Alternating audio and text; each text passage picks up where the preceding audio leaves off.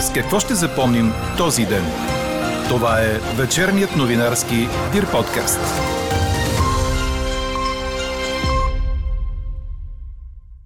Таксиметровият бранш е доведеното дете в транспортното семейство на България. Докато цените на горивото се вдигат, процедурите за актуализиране на максимално разрешените тарифи е дълга и сложна. В някои общини цените не са променени от години. Още от коментара на Володя Домашенко, съпредседател на Националната асоциация за защита на превозвачите и таксиметровите водачи, ще чуете в подкаст новините. И още от темите на 6 април. Кабинетът иска оставката на шефа на Националната служба за охрана, предал на прокуратурата видеозаписи от камерите в Министерския съвет без знанието на Кирил Петков. България праща в Украина каски и бронежилетки за цивилните. Спортното министерство започва цялостна проверка на Българската федерация по биатлон. С какво ще ще запомним този ден? Чуйте във вечерните подкаст новини. Говори Дирбеге. Добър вечер, аз съм Елена Бейкова. Чуйте подкаст новините от деня. След днешния истински пролетен ден до вечера се задават облаци от запад, а на сутринта ще започнат превалявания от дъжд от начало в западните райони. Минималните температури ще са от 5 до 10 градуса. Ще нахлува студен въздух, но за кратко твърди синоптикът ни Иво Некитов.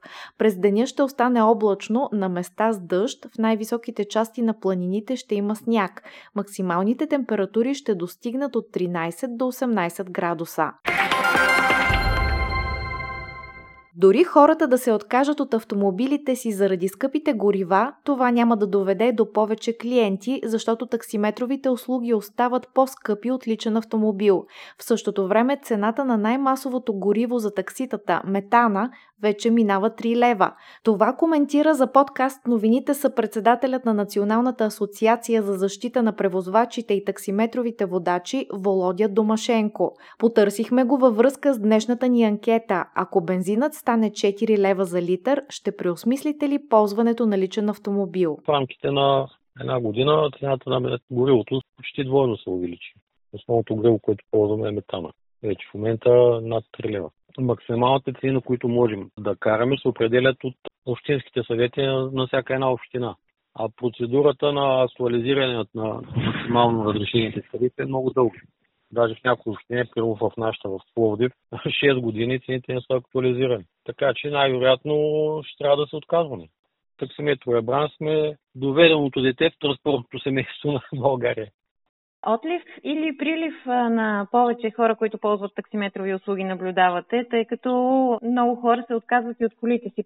Те, ако се отказват от колите си, ще е за сметка на градския транспорт или пък някакво споделено пътуване.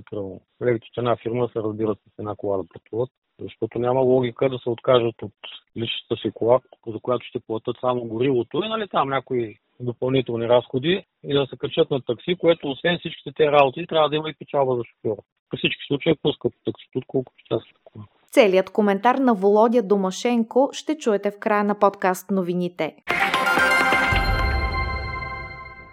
37 работни дни закъснение спрямо срока, правителството одобри актуализирания план за възстановяване и устойчивост. Вице-премьерът Асен Василев заяви пред журналисти, че се очаква при посещението на председателя на Европейската комисия Урсула фон дер Лайен утре, Европейската комисия официално да одобри българския план.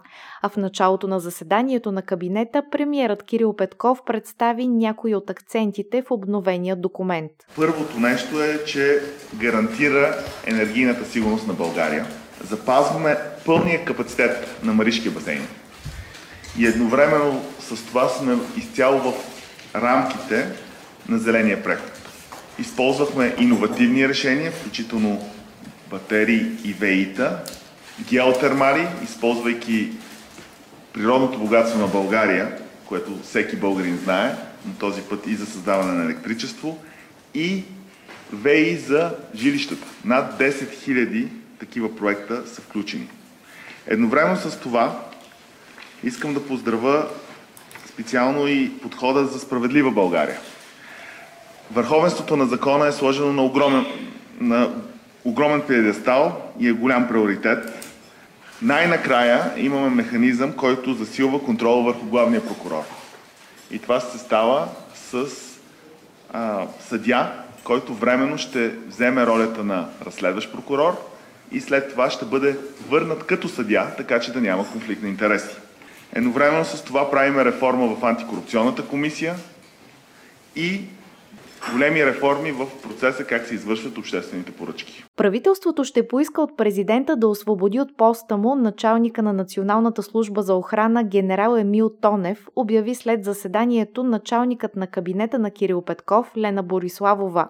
Мотивът – видеозаписи от входовете на Министерския съвет са били предадени на прокуратурата без знанието на премиера, а той разбрал за това от медиите. Пред BTV началникът на НСО генерал Емил Тонев заяви, че е длъжен по закон да отговори на прокуратурата и да й предостави материалите, които е изискала. Преди седмица стана ясно, че от Софийската градска прокуратура са изискали записите от камерите на входовете на Министерския съвет за период от един месец, около датата, на която е започнало досъдебното производство за изнудването на Васил Бошков, в рамките на което бяха задържани Бойко Борисов, Владислав Горанов и Севделина Арнаудова. В отговор на запитване на ДИР-БГ до прес-центъра на президента Румен Радев, оттам заявиха, че държавният глава ще се запознае с мотивите на Министерския съвет и ще обяви своето решение. И още една информация от правителството. Вицепремьерът и финансов министър Асен Василев съобщи, че се обсъжда и ще има обща позиция за това дали посланникът на Руската федерация в България Елеонора Митрофанова да бъде обявена за персона нон грата и ще се поиска нейното изгонване от страната. Такава декларация по-рано днес направиха от Демократична България от парламентарната трибуна, а Даниел Митов от ГЕРБ коментира, че това е трябвало да стане отдавна. България ще изпрати в Украина каски и бронежилетки за защита на цивилното население, реши правителството. Според информацията, представена от говорителя Лена Бориславова, 2000 каски и 2000 бронежилетки ще бъдат отпуснати от наличните количества със съдействието на Министерството на отбраната и още помощ, но за украинците, които са дошли у нас в търсене на обежище. Социалното министерство планира да предостави ваучери на стойност от 100 лева за храна и стоки от първа необходимост на тези хора, съобщи ресорният министр Георги Гьоков. Помощта може да стигне до около 50 000 души, стана ясно от думите на министъра по време на заседание на парламентарната социална комисия. Ваучерите ще се предоставят чрез социалните дирекции, обсъжда се да се дават и на пунктовете за първоначален прием на бежанци. Те ще бъдат давани еднократно. Посланниците на страните от Европейския съюз одобриха незабавното отпускане на 3,5 милиарда евро за страните, които подслоняват украинските бежанци, сред които е и България. Посочената сума е само част от финансирането, предвидено до края на годината, се отбелязва в съобщението на съвета на Европейския съюз. А в поредното си изказване генералният секретар на НАТО Йенс Столтенберг предупреди, че войната в Украина може да продължи дълго. Преди срещата на външните министри от Алианса в Брюксел той заяви «Трябва да бъдем готови. Трябва да усилим санкциите срещу Русия, да подобрим възможностите за отбрана, да подкрепяме Украина. Столтенберг допълни, че Русия размества войските си от северната украинска граница, за да ги подсили и изпрати на изток, където се очакват тежки сражения. Путин опитва да овладее целия Донбас и да осигури сухопътна връзка с Русия. Не сме видели промяна на желанието му да завладее цяла Украина и да промени международния ред. Войната трябва да спре веднага и Путин може да я прекрати, като изтегли войските от чуждата страна и се върне към мирните преговори, заяви Столтенберг. По неговите думи, Украина има спешна нужда от военна помощ, от тежко въоръжение до по-леки оръжия. Какво не се случи днес?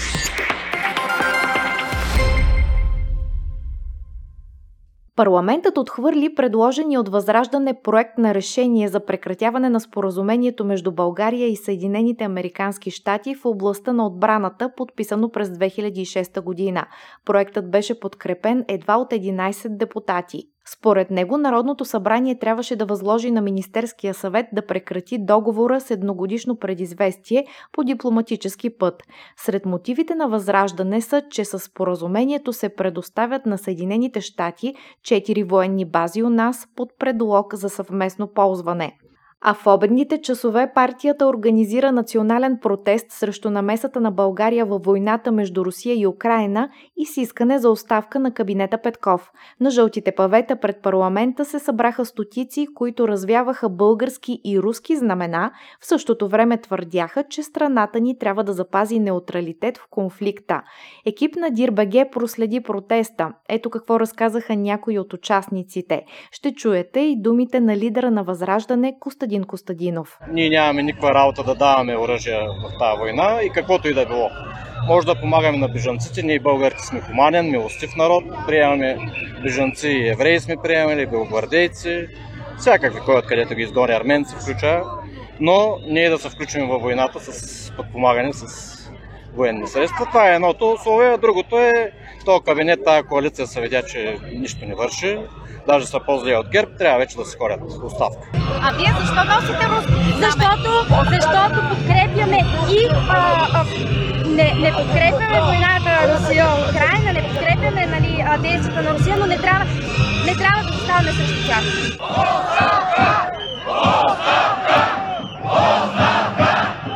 Уважаеми сънародници, в момента единственото нещо, което спира хората в тази сграда отсреща да гласуват поредният акт на национално предателство, внесеният вече проект за решение на Народното събрание, защото има такъв внесен вече проект за решение България да предостави военна помощ на Украина.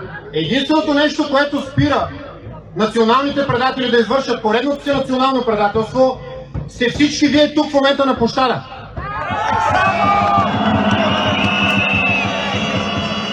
Междувременно от Министерството на отбраната съобщиха, че в авиобазата ни Граф Игнатиево са кацнали 4 самолета F-35 на военно-въздушните сили на Нидерландия. Те ще изпълняват задачи по усилена охрана на въздушното пространство съвместно с българските ВВС до края на май. В началото на март правителството разреши съвместното изпълнение на задачи по усилване на охраната на въздушното пространство на страната ни. Според решението, при изпълнение на съвместните задачи, българските дежурни изтребители ще се използват приоритетно. Държавата разработва пакет от спешни антикризисни мерки заради очакваната висока инфлация. Детайлите ще бъдат ясни до няколко дни, обяви вице-премиерата Сен Василев след заседанието на кабинета. По думите му това ще са мерки в подкрепа на бизнеса и на домакинствата. Мерки, свързани с цената на газа, очевидно ще са необходими.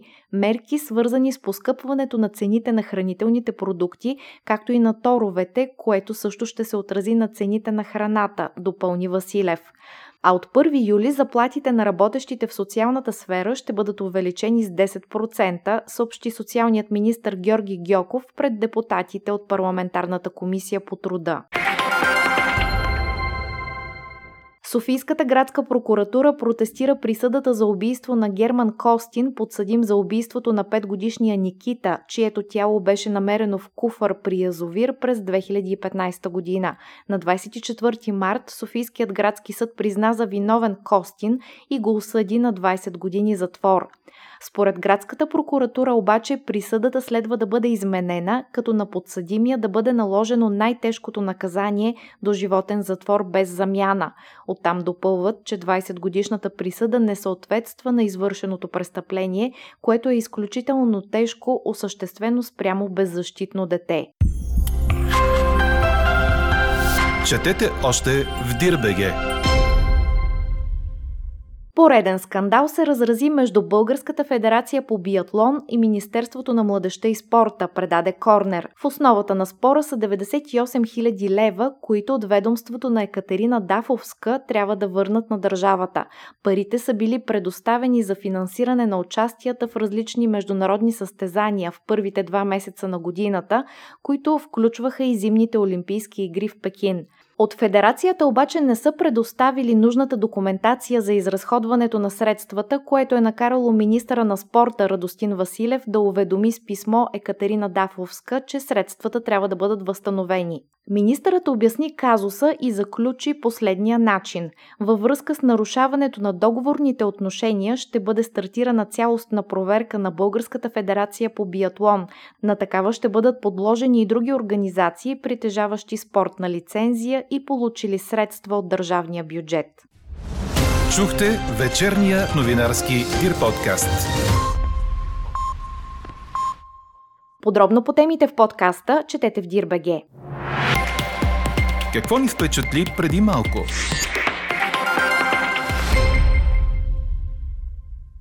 Европейският център за профилактика и контрол върху заболяванията съобщи, че разследва десетки случаи на салмонела, за които се подозира, че са свързани с консумацията на шоколадови продукти в поне 9 държави, предаде Reuters.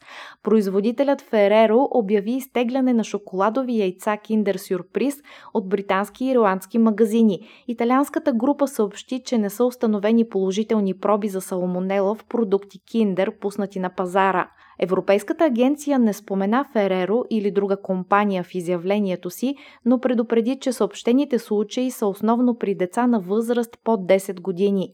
Най-висок брой случаи се отчитат в Великобритания – 63 към 5 април, уточни регулаторът. Другите страни, в които има вероятни или потвърдени случаи, са Франция, Ирландия, Белгия, Германия, Люксембург, Нидерландия, Швеция и Норвегия. Каква я мислехме, каква стана? Ако бензинът стане 4 лева за литър, ще преосмислите ли ползването на личен автомобил? Ви питахме днес. От над 1300 отговора в анкетата ни, 54% са не. Дори да се откажат от колите си заради скъпото гориво, хората няма да се качат на таксита, защото излиза по-скъпо от личен автомобил. Те по-скоро ще ползват градски транспорт или споделено пътуване. В същото време ние работим на себестойност, а скоро може би под тази линия. Това сподели за подкаст новините Володя Домашенко, съпредседател на Националната асоциация за защита на превозвачите и таксиметровите водачи. Той не е оптимист, че държавата или общините в близко бъдеще ще вземат мерки, които да предотвратят отлив на шофьори в бранша. С Володя Домашенко разговаря Елза Тодорова. Как се отразява на бранша поскъпването на горивото? Еми как се отразява? Пагубно се отразява, защото в рамките на една година цената на горивото почти двойно се увеличи. Основното гориво, което ползваме е метана. Вече в момента над 3 лева. Притеснява ли ви как ще се развият нещата в Украина и дали ще се наложи ембарго на руския газ, петрол и така нататък? И то си е за притеснение. Защото тази война трябва възможно най-бързо да свърши. Защото нашите политици най-вероятно пак ще изберат грешната страна и ще купуваме газ на свободния пазар, където вече цената му е двойно завишена само за няколко месеца. И това не е, не е тавана, например. Появиха се прогнози, че може бензина да стигне до 4 лева за литър, най-масовия. Това може ли да доведе и до покачване на цените на таксиметровите услуги?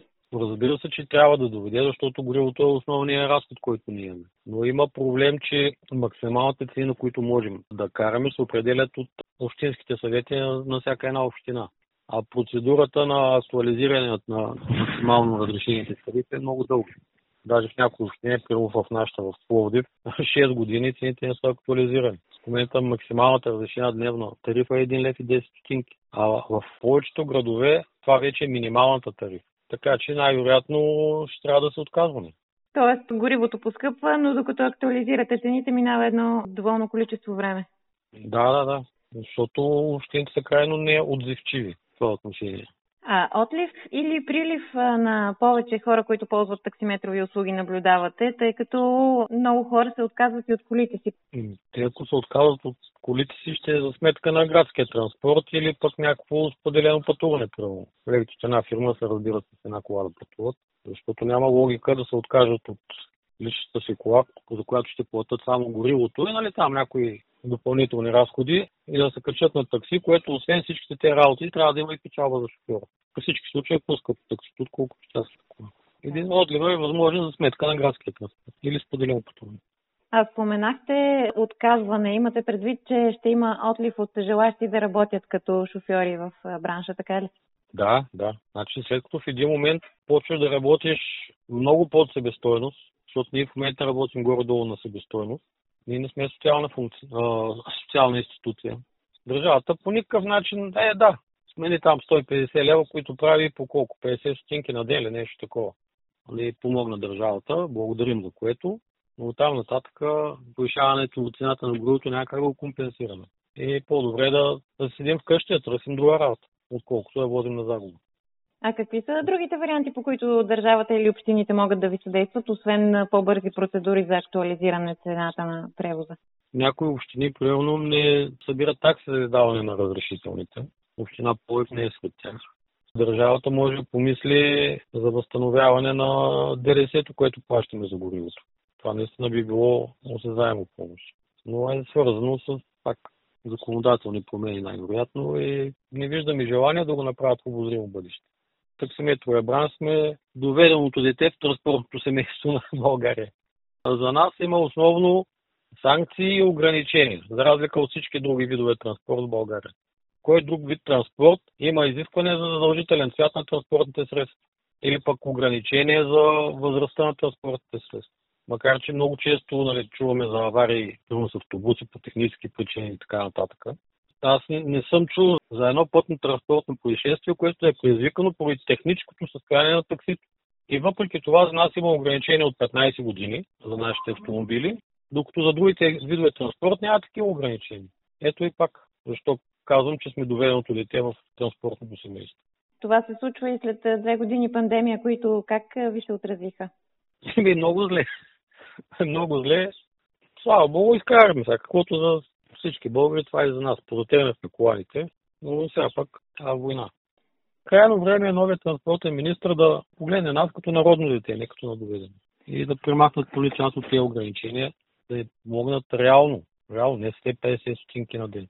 А Защото... имате ли добър диалог с новия транспортен министр? Нашата организация не толкова, но колегите от София ходят, срещат се, говорят си, но на практика видим резултати няма. Така приключва днешната ни анкета. Новата тема очаквайте утре сутрин, точно в 8. Приятна вечер! Слушайте още, гледайте повече и четете всичко в Дирбеге.